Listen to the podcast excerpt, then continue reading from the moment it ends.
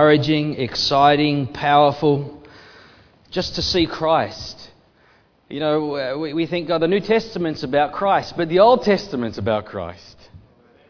And uh, uh the, the, when we get glimpses and when we see Him, it just it excites my heart, and I have no doubt yours. And um, just the response of people last week in relation to the message, and they were blessed. And so I thank God for that. So I look forward to sharing uh, with you this second part. But last week, just to quickly reflect, we looked at in Hebrews chapter 6, as we're, we're looking at our text, we looked at this word that we find where it says, having fled for refuge. Having fled for refuge. Now, to think, remember, this was written to Hebrew Christians, and so um, the, uh, Paul in writing would understand clearly what he was saying when he said that. And the Holy Spirit is alluding to various uh, concepts and truths that are contained in the Old Testament, and we went through that and identified what, we, what the Bible refers to as the city of refuge and the various cities and what they meant um, the, by the names and by the cities that they were placed in. There were six, and how all the, the issue of the city of refuge is clearly identifiable as Jesus Christ Himself. And so uh, it's exciting. We have fled for refuge, we have run to Jesus, and now we are safe and secure in Him. But there's another phrase that we're going to look at in this particular verse, and uh, we're going to read it. And uh, we're going to see again the various truths that are attached to it that uh, are clearly on display for us throughout the Old Testament and throughout the Bible itself. So let's read in Hebrews chapter 6. We're going to read from verse 17 through to verse 20 again, and uh, we'll look at one particular phrase and actually a few other scriptures as well. So, thus, God, determining to show more abundantly to the heirs of promise, that's us, the immutability of his counsel, confirmed it by an oath, that by two immutable things in which it is impossible for God to lie, that we might have strong consolation, who have fled for refuge, to lay hold of the hope set before us. This hope we have as an anchor for the soul, both sure and steadfast, which enters the presence behind the veil where the forerunner has entered for us, even Jesus, having become high priest forever, according to the order of Melchizedek. Now, remember, just to put in view and in focus, the theme here has been strong consolation, those words that we see in, in the verse. Because the Spirit of God, the Holy Spirit wants to give us as a Christian, the child of God, the believer, the assurance and confidence of the immutability of God who cannot lie. That we can take such, we can have such faith and assurance that if God says it, amen, I believe it and I receive it. Hallelujah. And so this is the, this is the language of faith. We believe, therefore we speak. And our, our faith is based upon the uh, unchangeableness of God. And so we will. That's what we're looking at as we look at these things. We're identifying our own strong consolation in Christ Jesus. Now, there's a word that follows, having fled for refuge, to lay hold of. Look at verse uh, 18. Who have fled for refuge to lay hold of the hope set before us. Now, it's obvious that that hope is Jesus Christ. But in using the phrase to, have, to lay hold, having fled for refuge with the, the city of refuge in mind, to lay hold of the hope. So, in what way uh, uh, do we lay hold of the hope? What is the scripture saying to us? We just kind of read it and we just think in a, in a, in a casual, uh, shallow sense that, yeah, to lay hold of Christ. And it does mean that. But when you see what it means in the scripture, it has a whole greater significance, and, and, and underneath that, there's a whole revelation again of Christ Jesus uh, himself. And so we want to identify what the Holy Spirit is saying. And so, in what way have we laid hold of him? Or the hope that is set before us, which is Christ. It is found in an Old Testament truth that I want to examine with you, and what is referred to as the horns of the altar. the horns of the altar. Now, this, this, uh, this truth is contained, as we will see, as we track it through the Old Testament, and it is fulfilled in Christ Jesus in such a wonderful, precise manner that again it'll cause our hearts to rejoice. At the end of this message, amen, we ought to be jumping up and down and shouting, Praise the Lord. Okay? All right, good. and I mean that literally. The horns of the altar. And so let's look at this. Now, when we talk about the, the horns of the altar and laying hold of, the question arises for some uh, well, what does that mean? Is there a connection? Why do we have to lay a hold of the horns of the altar? What does that mean? And so, this is what we're going to look at. Now, I want you to turn to the book of Exodus, and we're going to start in verse 27. Or, oh, sorry, chapter 27. Exodus chapter 27. I want you, and we've got, to, we've got to track it so we can see it and identify it because God is building upon this truth to it is ultimately fulfilled in Christ. But in Exodus chapter 27, we have here God is instructing Moses on the, uh, on the building of the tabernacle.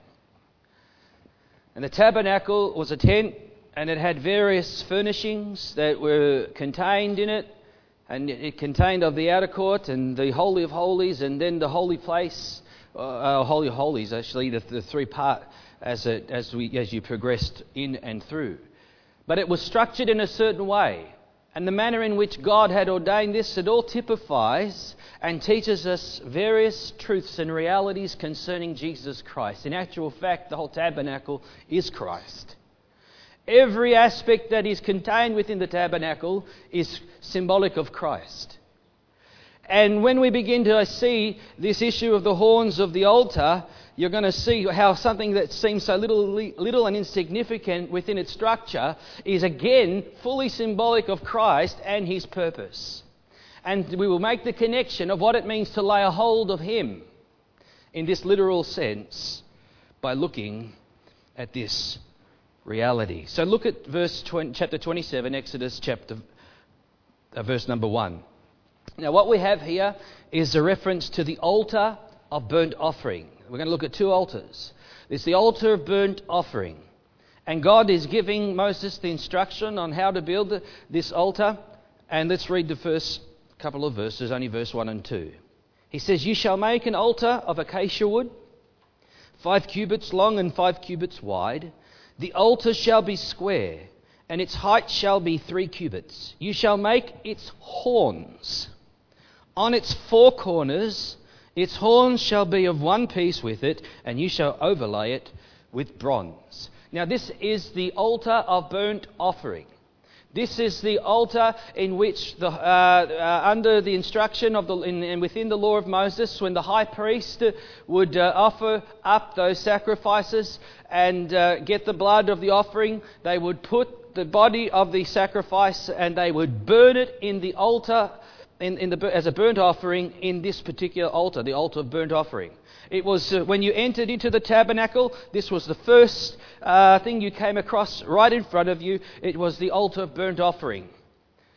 And so then you, that was in the outer court but of, of the tabernacle. But as you proceeded inside uh, uh into the holy place, there was another altar. It was called the altar of incense. Now turn with me to Exodus chapter 30.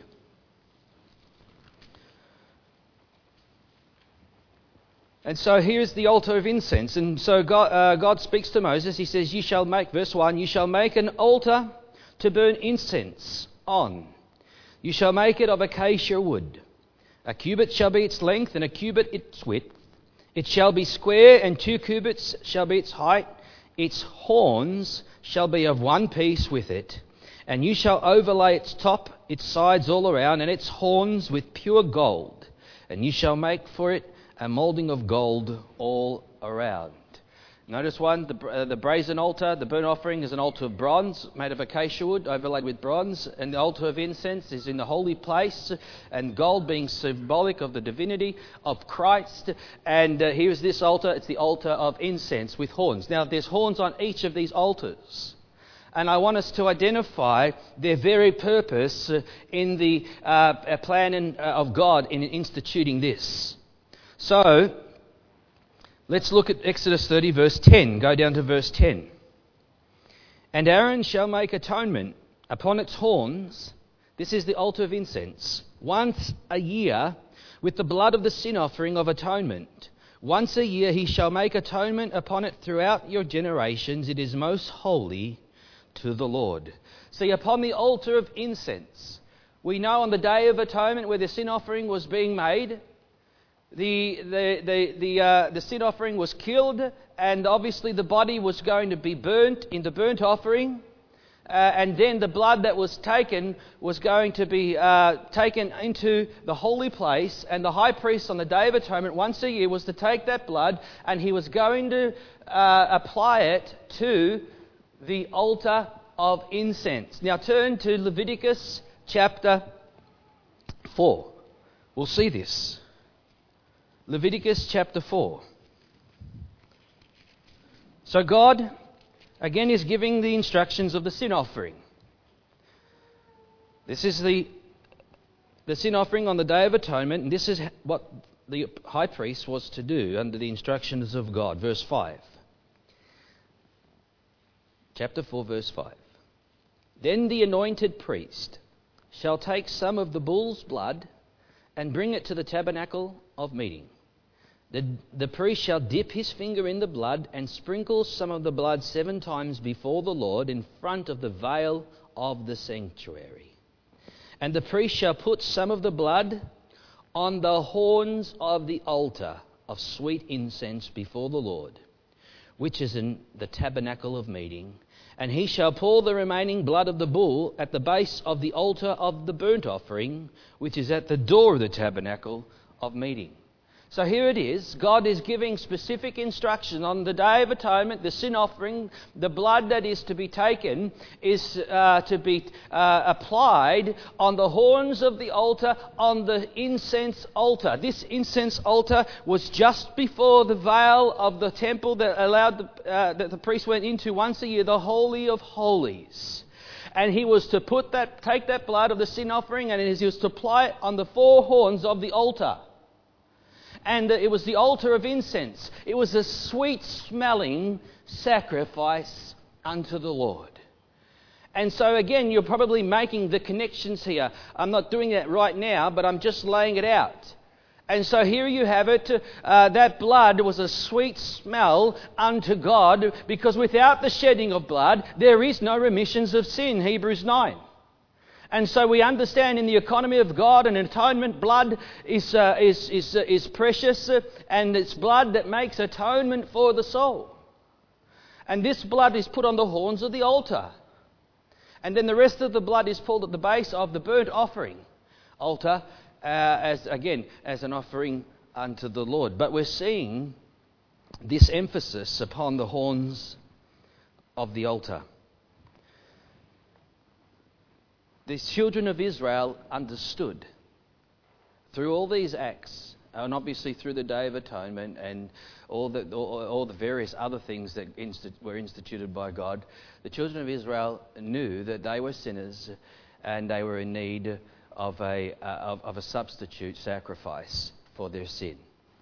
And so they understood by this process of atonement that God was making the necessary provision for it in order to, uh, to, to, to, cover their sin and to cleanse them of their sin, and in doing so, uh, the blood was precious. In actual fact, you understand that the blood was not only put upon the horns of the altar, but on the Day of Atonement, the high priest would go through the veil into the Holy of Holies once a year, and where would he do? He would put that blood and he would pour it on the mercy seat.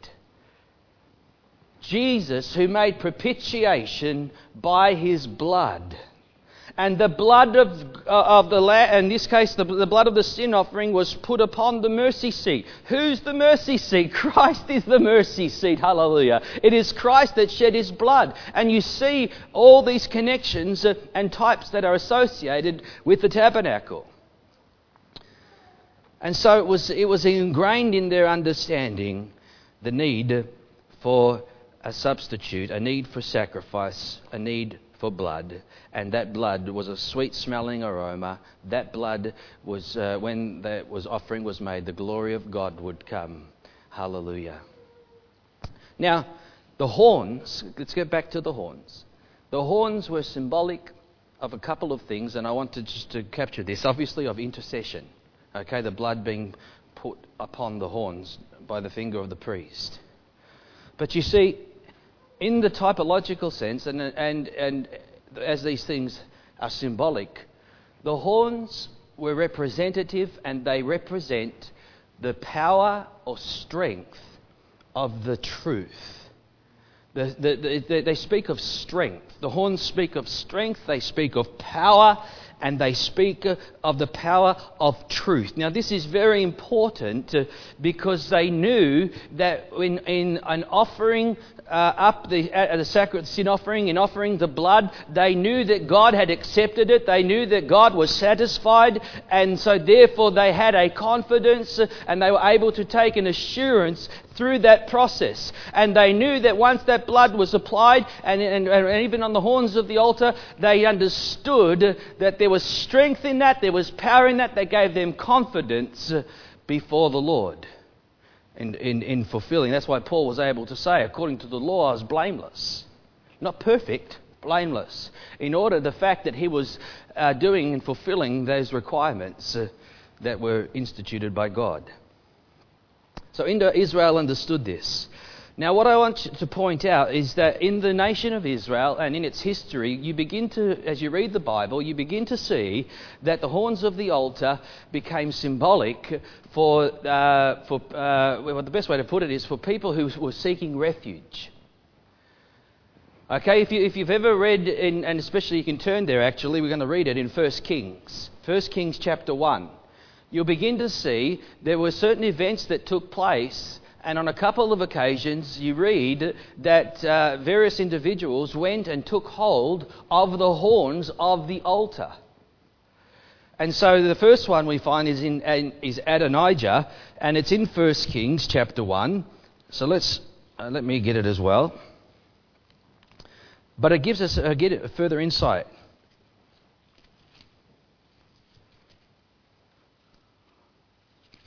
First Kings. Now let's go to verse number 50. Now you know the story here is, is Solomon is, is being made, has been made king by his father David.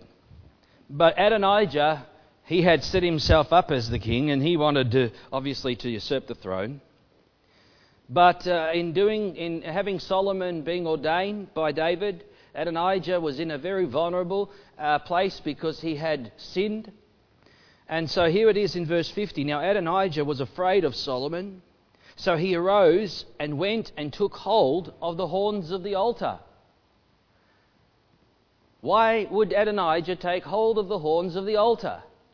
Because he understood what the horns of the altar represented. He understood the symbolism and the truth that surrounded that. And so, uh, and it says in verse 51, and it was told Solomon, saying, Indeed, Adonijah is afraid of King Solomon, for look, he's taken hold of the horns of the altar, saying, Let King Solomon swear to me today that he will not put his servant to death with the sword. You see, Adonijah knew that he has sinned, and he knew that he, he, he deserved the penalty of his sin, which was death. And so, in light of the fact that he is seeking mercy, uh, he flees and takes hold of the horns of the altar. And in doing so, he's pleading for mercy.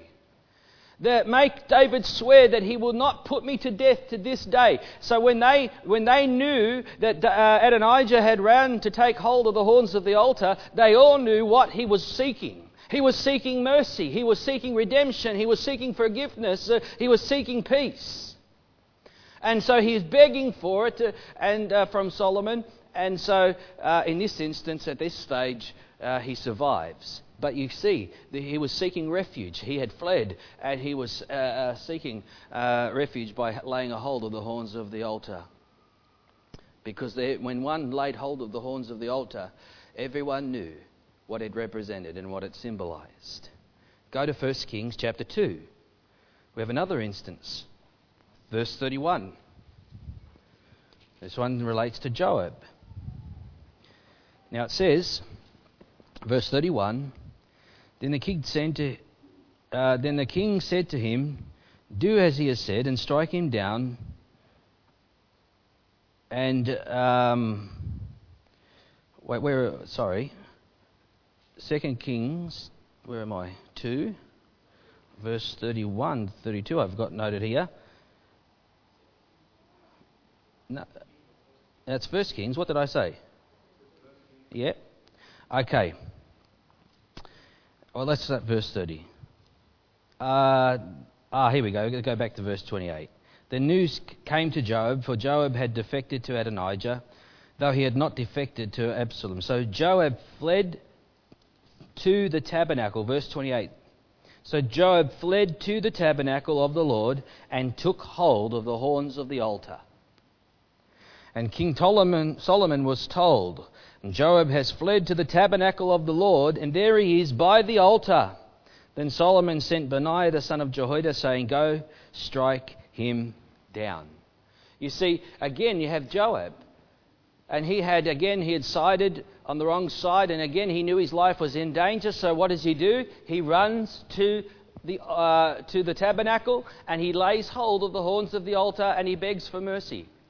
In this instance, he doesn't get it uh, because of uh, other, uh, other aspects that are involved. But the point being is that, again, they, in the mind of the Israelite, they understood the horns of the altar, they understood what they represented, and uh, if they laid a hold of it and the word was given, then they were assured that they were bound by that and they took confidence from it. But they were seeking mercy, they were seeking refuge. We could go on. I don't want you to turn there and read it, but I'll just state it. In Amos uh, chapter 3, we have God, in verse 14, we have God speaking about the children of Israel. They had erected uh, idols. In actual fact, um, uh, they had set up a, an, an altar themselves, a false altar in Bethel, and they copied the original one and they put horns on it. And God said, I'm going to break the horns of the altar. Why? Because he, he under, by the prophet saying that to them, he was saying there is, there will be no, no atonement for sin. There will be no, nowhere where you can run. There will be no refuge where you can hide. And so you, you, you, begin to identify this throughout the children of Israel's history, and you begin to identify how the horn of the altar works.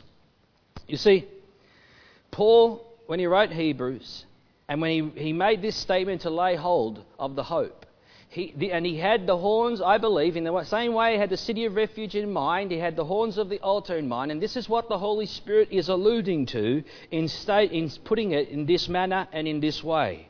And so we have laid a hold of the hope. We have laid a hold of Jesus Christ. We lay a hold of Him in such a way that we desperately, amen, as we seek the salvation of God, we come to Him, we come to the altar, and we lay a hold of Christ and we beg for mercy. And knowing, amen, uh, not, we're not grabbing onto a horn of an altar in the tabernacle. What we're going to see is we are holding on to and laying a hold of Jesus Christ Himself. Turn with me to Luke's Gospel, chapter 1. See, the horn is clearly Jesus Christ Himself. In Luke's Gospel, chapter 1, you have the prophecy of Zacharias. And his tongue has been loosed, obviously, after the birth of John the Baptist. And he makes and speaks under the inspiration of God. And listen to what he says in verse 68 and verse 69, speaking of the Messiah. And the whole, he was filled with the Holy Spirit, verse 67, and he prophesied and he said, Blessed is the Lord God of Israel, for he has visited and redeemed his people. He has raised up a horn of salvation for us uh, in the house of his servant David. Jesus Christ is the horn of salvation. And so we're not now, the Old Testament was just a foreshadow. We have the reality now. And now the fulfillment has come, and Christ is present, and we see him as he is. He is the horn of salvation. We have laid, and we are to lay a hold, or we have laid a hold of him. The hope set before us. He's our hope. He's our hope. He's the, he's the, uh, he's the mediator. He's the redeemer. He's the sacrifice. Isn't it amazing, amen, as you consider these things? Christ is the city of refuge. Christ is the horn of salvation. You know, when you look at the tabernacle, uh, you can see that Christ is the, the, the altar of burnt offering. Amen. He offered his body as a sacrifice.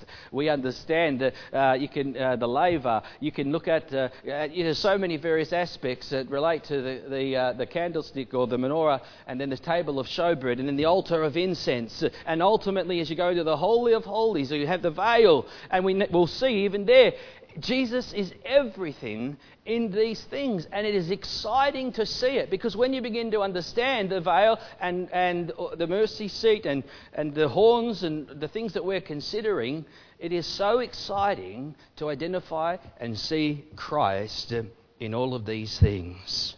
The whole tabernacle speaks of Jesus Christ.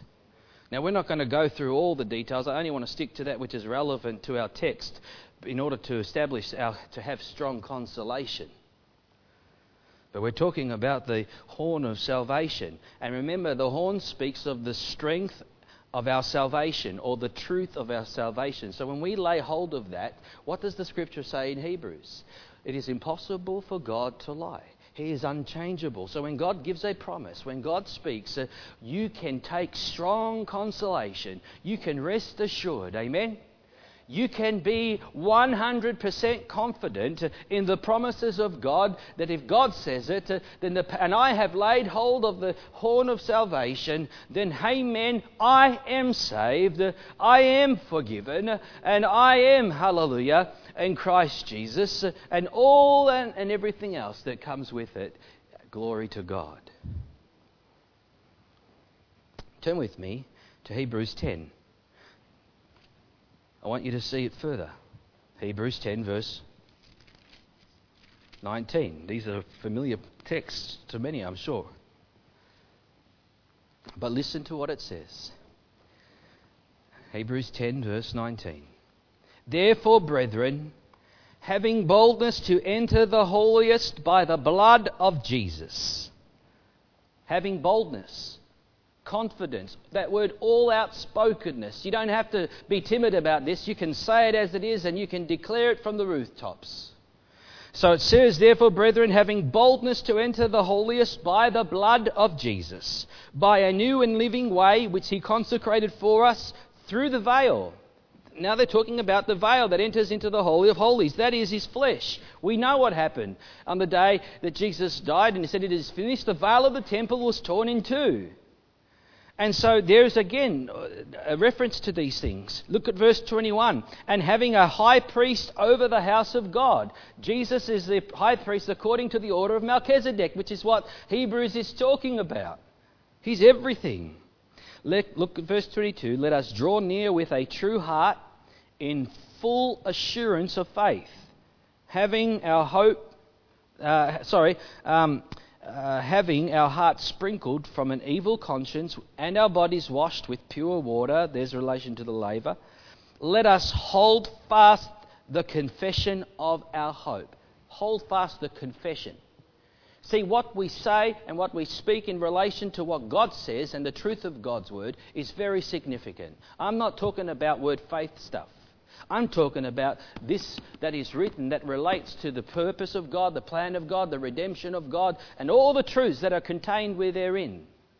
That we must come to this place where we ourselves have full assurance and uh, uh, let us hold fast the confession of our hope without wavering, for he who promised is faithful. There it is again.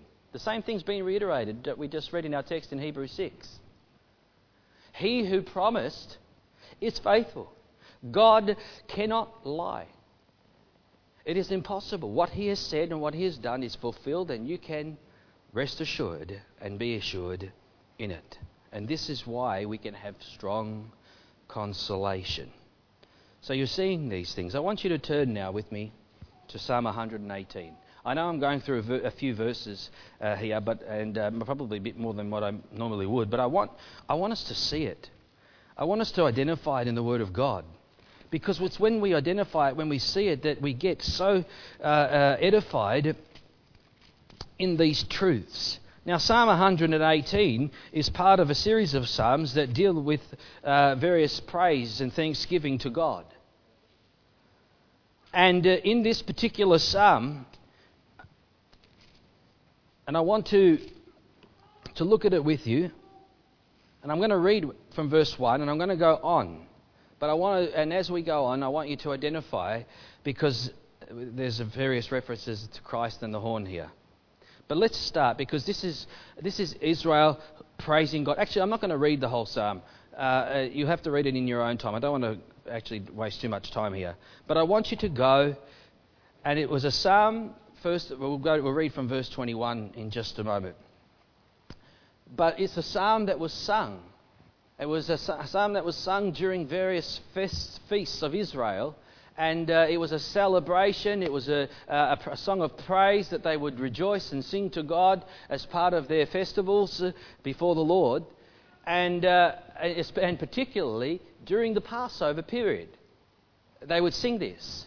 And, you will, and again, we'll identify the connection that's being made for us. Look at verse 21. I will praise you, for you have answered me and have become my salvation. The stone which the builders rejected has become the chief cornerstone. This was the Lord's doing, and it is marvelous in our eyes. See, we're familiar with that scripture, aren't we? And right now we understand that as they sang it here, they didn't know that they were talking and singing about Christ Himself. Because that's he is the, the, uh, the stone which the builders rejected. The Pharisees and the whole religious establishment, having and Israel having rejected their Messiah, He's become the chief cornerstone. And, and listen to verse 24 this is the day that the Lord has made. We will rejoice and be glad in it. You see, when we don't, we can sing that song, but sometimes, uh, you know, people say, "Oh, thank you, Lord, for this day. This is the day that the Lord has made." That's not what the Bible's talking about. That Bible's when it's when, when it says that it's this is the day the Lord has made, it's talking about the day of redemption. It's talking about the day of Christ, in the day in which he was offered up as a sacrifice for our sins. When God was going to fulfill that which he had ultimately planned and promised in Christ Jesus. Now look further at verse 25. Save now, O Lord, I pray. O Lord, I pray, send now prosperity. This is to put this into perspective so that you know what's happening here. Those word in Hebrew, save now, is the word Hosanna. Hosanna, Hosanna. Is this ringing bells now? Hosanna, Hosanna. And they began to say, uh, in, in the Gospels, you begin to read that as Jesus was uh, walking uh, through Jerusalem there, and they, uh, and they began, the disciples began to sing, and Hosanna, Hosanna and they began to lay out uh, those leafy branches before him. Now, this came, this act was directly related to this particular text. They were singing this and they were fulfilling it. Now, look at uh, verse 25 again. So, save now, I pray, O Lord. O Lord, I pray, send now prosperity. Blessed is he who comes in the name of the Lord.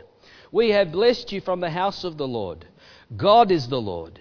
He has given us light Bind the sacrifice with cords to the horns of the altar. You are my God, and I will praise you. You are my God, I will exalt you. And so here it is again. Bind the sacrifice with cords to the altar. What is it that's being said here? I studied this through, and as I read it in the uh, complete Jewish Bible, it gave us further insight, and as in others, but I'm going to read from this particular one, verse 27, where it says, Bind the sacrifice with cords to the horns of the altar. It says, Adonai is God, and he gives us light. Join in the pilgrim festival with branches all the way to the horns of the altar. Now, that's the way that they understood it. This is why they were doing that. That's the why they were getting those leafy palm branches and they were laying them down and uh, singing about Jesus. Blessed is he who comes in the name of the Lord. Because uh, this is, they were fulfilling that which was foretold in this particular psalm. And Christ was going himself to the cross. Uh, he was going to become, and he was bound on the horns of the altar.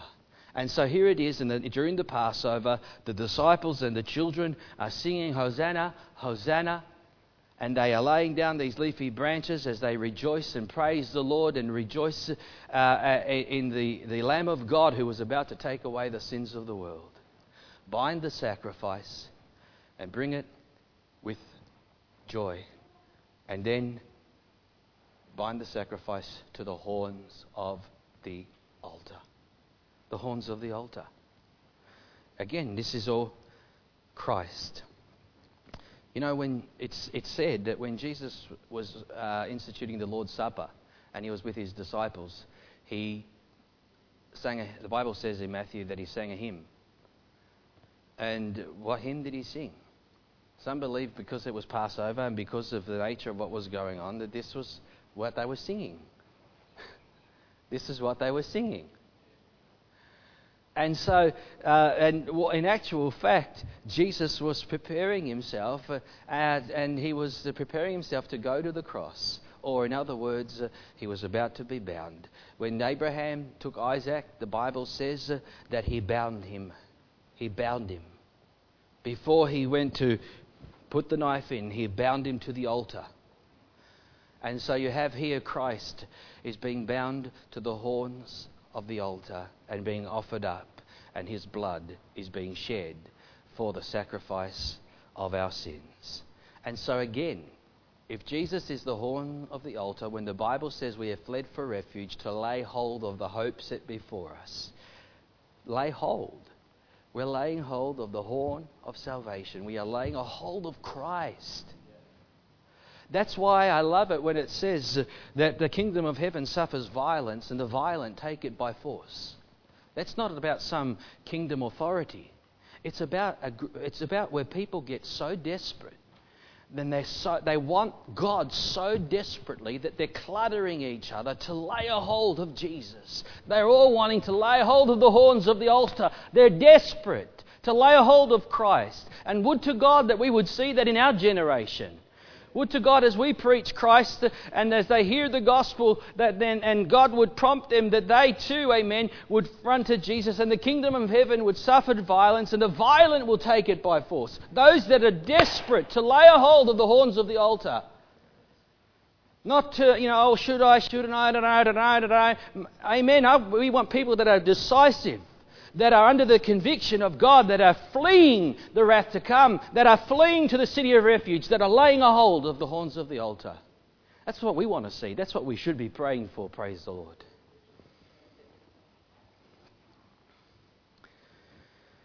In Psalm 18, and again, I'm not going to read it, but you can read it in your own time, but it's a psalm that talks about being in distress. David writes this particular psalm, and he talks about the distress of the wicked. And, you know, in, uh, I, am not going to read it, but I'll refer to verse 4 where it talks about the pangs of death surrounded me. And, uh, I mean, he's, he's referring to the trials and the tribulations of life because we're, on a, we're in this pilgrimage church. It's not a bed of roses. We have an enemy of our soul. There we see the hostility of the world around us.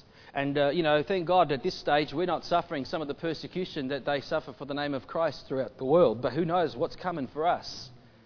But see, the reality is it doesn't matter what comes our way, hallelujah. We have our hope because we have laid a hold of the horns of salvation. Look at verse number 1 of Psalm 18. David writes, I will love you, O Lord, my strength. The Lord is my rock and my fortress and my deliverer, my God, my strength, in whom I will trust, my shield and the horn of my salvation, my stronghold. I will call upon the Lord, who is worthy to be praised. So shall I be saved from my enemies. This is the triumphant declaration of David and when he says, uh, you know what, doesn't matter what happens, the death, the, read, you can read on, the pangs of death surrounded me. He talks about being uh, under immense pressure and persecution as he's uh, fleeing. And he talks about how God comes on the wings of the wind, how God visits him. He rends the heavens and he comes down. And he says in verse 19, He brought me into a broad place uh, because he delighted in me. Because God delights in his children. Can you say amen? And when we have laid hold and we declare triumphantly our faith in Christ uh, and who, our, who we trust uh, and who we're holding fast to, amen, I believe God gets excited. God gets excited because we're looking to Him to come to our rescue. We're looking to Him to sustain us. And the Bible says that He is our horn, the horn of our salvation. As we cling to Him, hold on to Him, come with boldness uh, through the blood of Jesus Christ. Can you see the connection? That's why in Hebrews it says that my soul takes no pleasure to the one that draws back. Because you see, God has given us every reason to have faith. You, you can't say, well, I don't know. I understand we all, I, I do understand we, uh, we, we struggle. We, our faith is tested. We go through difficult times and trials. Okay? But what I'm saying is this is God wants us to come to that place where our faith is so strong and determined that we are living in obedience to God, we are walking in the Spirit, we are obeying God, we know we're pleasing Him, we know that there's no hidden sin that's separating us and displeasing to Him, then you, you can have full assurance. And that's why without faith it is impossible to please God. Because God says, I've laid it all down, I've done everything. Christ has done it all. And we have to lay hold of Him. Hold fast the confession of your faith. Very, what you speak in relation to the times of trials and tribulations, in relation to God Himself, is very significant because uh, you can speak the words of faith and say, you know what, in spite of what I'm going through, I'm holding on to Jesus. Hallelujah. I'm holding on to those horns. I'm not going to let go.